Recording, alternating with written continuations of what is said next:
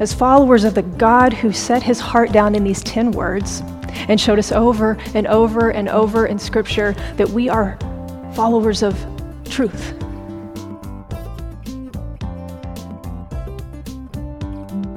Thank you for downloading our podcast. Make sure you subscribe to get new ones every week. And don't forget to check out our website and social media. Now, here's our special guest speaker, Amberly Striebeck. So Ryan has again invited me um, to share the pulpit and to participate in this series that we're doing on the Ten Commandments. And I'm going to say again, I don't, I don't know about you, but it's been really, really good for me. This has been eye-opening and insightful, and I had no idea. I had no idea how much I was missing on, yeah, yeah, yeah, the Ten Commandments, yada, yada, blah, blah. And every week has been something new and something good. Um, but I'm also a little bit of a slow learner, and I really like review. I just, I always really liked review days before the test. That really helped me. Um, so to start our sermon today, um, for those of you who have been here for all of them, this may be completely redundant, but in case you've missed one or in case you learn like me and you need to hear it again, I wanted to do a quick review. How did we get all the way to this eighth word? And as we're reviewing, I'm, I'm remembering that these aren't just instructions. These aren't just um, sort of arbitrary. Right? These are the shaping words that God gave to the baby nation of Israel as they came out of slavery, and it reveals God's heart for them and for us in the world. And he began with the one that we've read every week. I am the Lord your God who brought you out of bondage. You shall have no other gods but me. You shall not make for yourself any idol.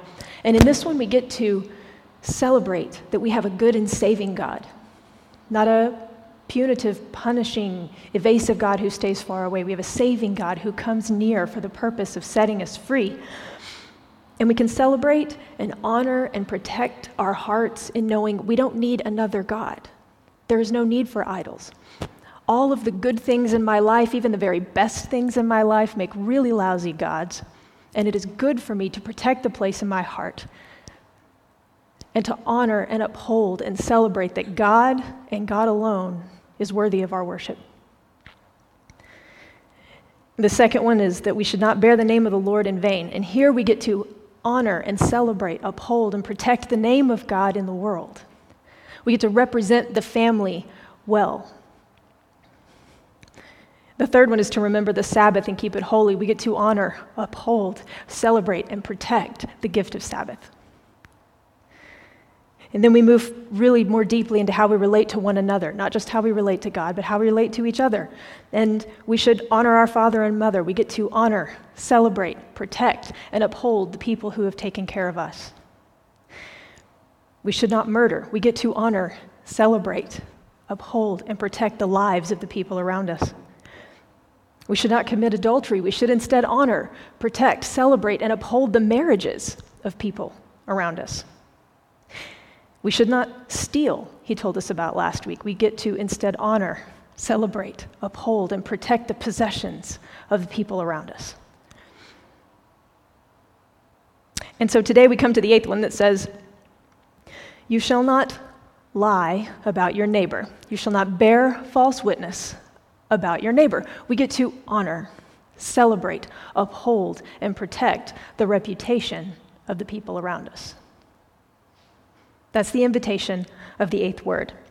Now, you may have seen it represented, you know, when the Ten Commandments are put up somewhere kind of shorthand, this just says, don't lie, which there's a connection, obviously, and we're going to unpack that a little bit more in a minute. But this is a very specific form of lying. To bear false witness about your neighbor, to lie about your neighbor, isn't just about myself being a person of integrity or of honesty, being a truth teller. This is about the impact that my dishonesty can have on the lives of the people around me. And certainly it would be, do harm to my own heart and possibly to my relationship to God if I were to be a deceptive person instead of a truthful person. But this addresses particularly the harm that it can do to my neighbor, to the people around me, to not tell the truth about them in particular. So let's situate this first in the real time and space of the baby nation of Israel. Here you have, again, people who have been in slavery for generation upon generation. And we've noted throughout how many of these commandments who, that could seem like just harsh instruction are actually gifts, like, hey, take a day off. Or even doubt, don't murder. Their lives were not worth very much in slavery. They were sort of disposable people. One of the inciting events was the massacre of the newborns. These lives were disposable. To even say don't murder is to say this is a nation full of lives worth protecting. So in this one, we are handed this, you should not lie about your neighbor, which has in it the gift that your word matters. It gave them legal status. The term for uh, that's translated in some cases, bear witness, is legal terminology that was used in legal documents in various places in the uh, ancient Near Eastern world at the time. Now, again, they had been in slavery. One Egyptian, just one, of almost any status, says, hey, that Hebrew slave stole my ox, then three or thirty or three hundred Hebrews could have said, no, he didn't, your ox wandered off and got himself killed because you left the gate open, and it wouldn't matter. Their voice didn't account for anything. So what God is telling them here is that your voice matters. It gives them this legal standing in the community that they've never had before, this weightiness, this idea that your words can influence decisions that are going to be carried out and enforced by the community around you. So do it well. Be careful. And it gave them legal status in a time when um, witness is the only evidence available. Do you know what I'm saying? Anybody else like true crime junkies? Watch a lot of Netflix? Yeah, there they are. Okay, C S I, or I mean, and this is a time when the legal status of someone is going to be decided by witness alone. Character witness, eyewitness of events, something. But there's no D N A evidence, there's no video surveillance, there's no fingerprint technology, like there's there's nothing else but the word of the people around you. So it's always been important. It's still important. It's still important. All of those other technologies that we have haven't made the power of the witness go away. It's a weighty and important thing. It is upheld throughout Scripture of how important this is, and we see sort of positive and negative dimensions of how important an, an honest witness can be in the lives of the people. Um, as the uh, as the Hebrew law gets fleshed out in greater detail later, like in uh, in Deuteronomy, there is some more explanation about how to be a truthful witness and, and the consequences of not. And I thought this was interesting. It has sort of a um, it has a sliding scale of repercussions if you're a if you are a false witness. And it says uh, in the Old Testament that if a witness is found to be false, then do to the witness what they wanted to do to the person they lied about. So it's a sliding scale. If you lie about your neighbor being a thief, then you should, if proven to be a liar, get the punishment of a thief.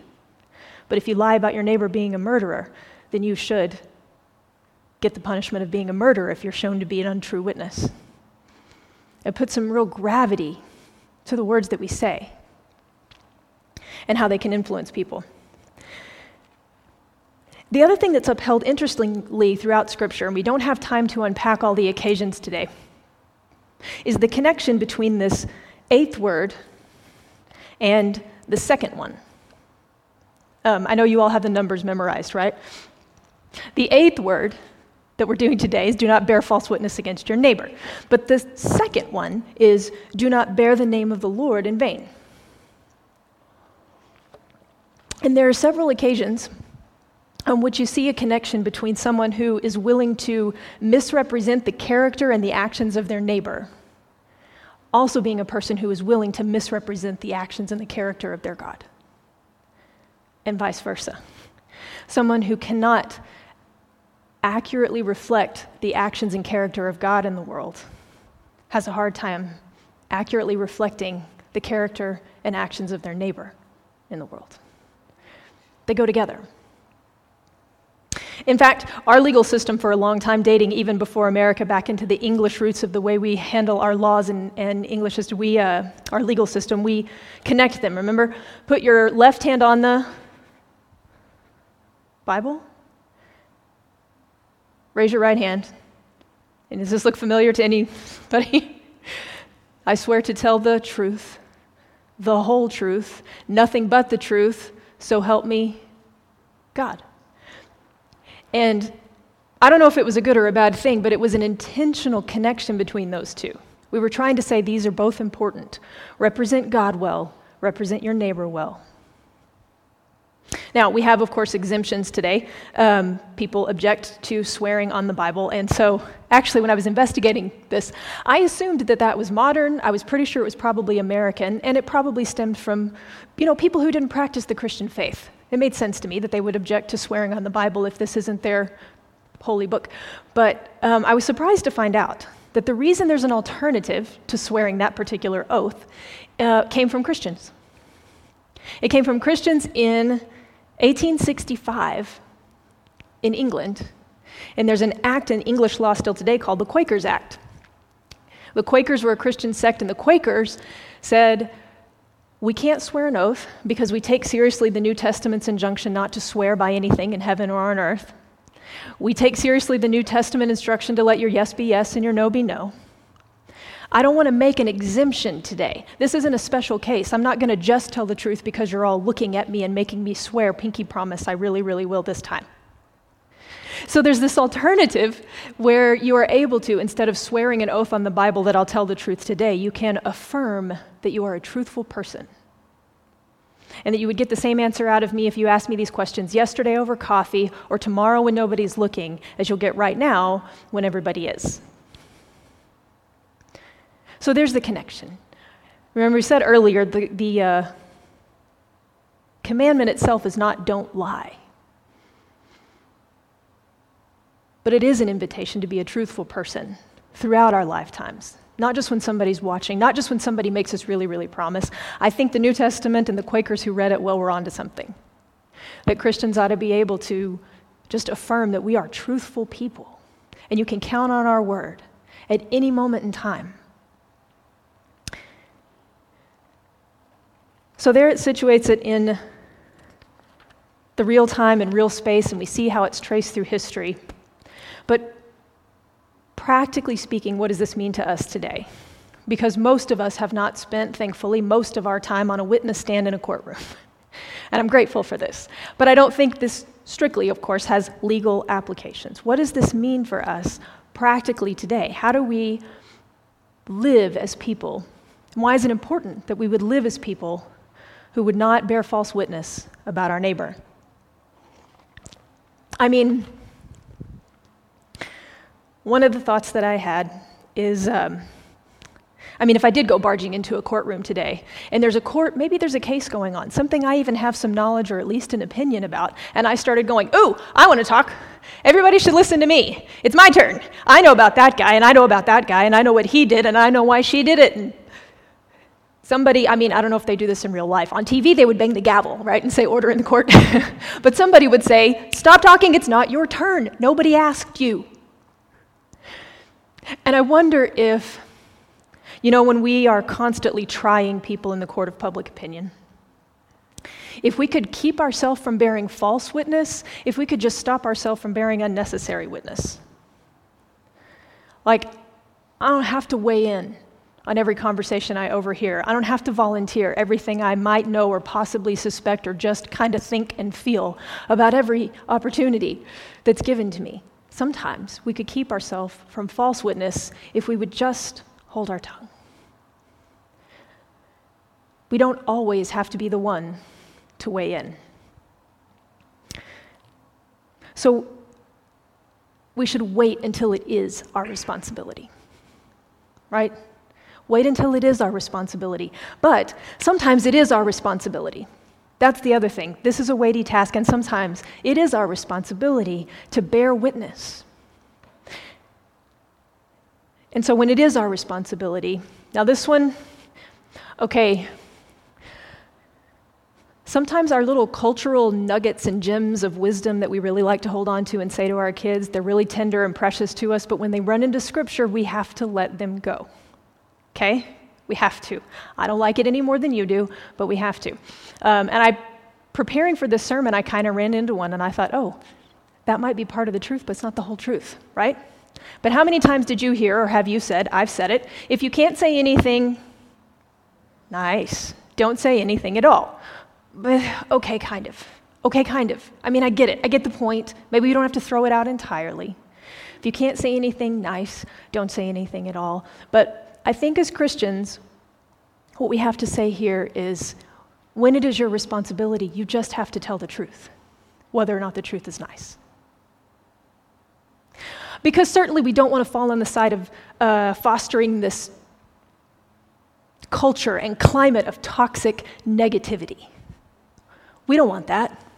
We don't want to walk around, of course, not making up things about our neighbors. Certainly we'll leave that one out entirely. We don't want to just make up stuff about our neighbors. I think oftentimes maybe we bear false witness in other ways that are more subtle. Maybe we don't straight up lie. Maybe we just exaggerate. There's a little bit, there's a seed of truth in what I'm saying. A little bit, I just made it a little bigger. It's a part of the story. I made it seem like the whole story. So we exaggerate. I think another one that I came across this week, um, there's a particular challenge to life in a small town. We bear false witness when we don't let people change. We're not telling the whole story. I'm not saying that guy didn't do what you know exactly that he did fifteen years ago, but please take into account what he's done in the fifteen years since. We have to allow even the people that hurt us can grow. And can I confess to you, this is the challenge for me. This is the wall that I read into. I don't like this one. I want to hold really, really tightly to the evidence that this person is a, and you can fill in the blank with whatever simple, short, and negative label that I want to keep, and I want to hold on to it with all my heart. I'm actually really, really articulate. Can you tell? Wow, I'm really good with words, and I can talk myself into how that conclusion is the only truth that there is, and sound really convincing when I do it, even magnanimous. And it is hard for me to account for the possibility that people can change. Well, other people, I can change. It is hard for me to account for the possibility that other people can change. And I will fall into bearing false witness about my neighbor if I don't account for the whole story.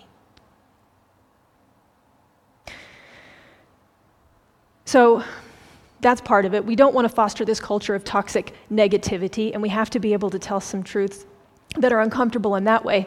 But I was introduced to another phrase. There's a uh, researcher at Duke Divinity School. Her name is Kate Bowler. She's a researcher and a professor there. And she says, the other thing, particularly susceptible in the church, are we, that we can also fall into toxic positivity.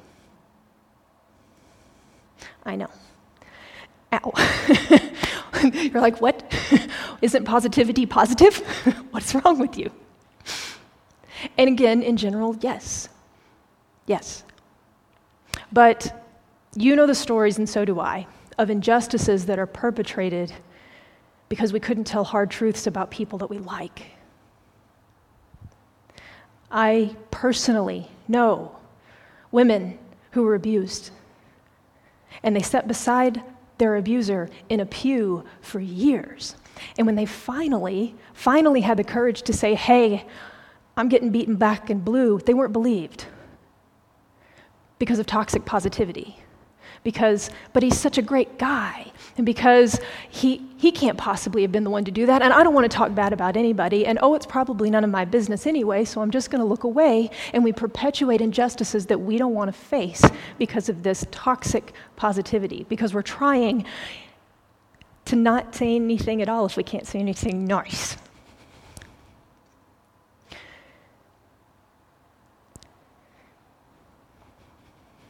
We can't be overly committed to our hurts and our cynicisms and our misjudgments, and we can't be overly committed to our positive regard for everybody generally, so as long as I don't have to look at the things that make me uncomfortable.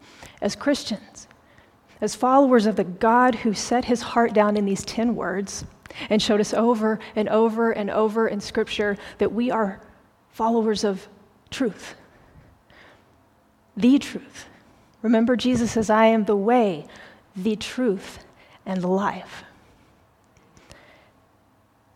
And if we are radically committed to telling the truth, we were, we will keep ourselves in line with the heart of God as reflected in the ten words, as the heart of God as was lived out in Jesus, that we will be people who will automatically and without having to make a special promise to do so, be able to bear true witness, to bear true witness in the world to who our neighbors are, and to bear true witness in the world to celebrate, honor, and protect their reputation, and to bear true witness to who God is, to who God is and what he can do to transform a bad reputation into a good one, that we would represent with accuracy and honesty the actions and character of our neighbors and of our God.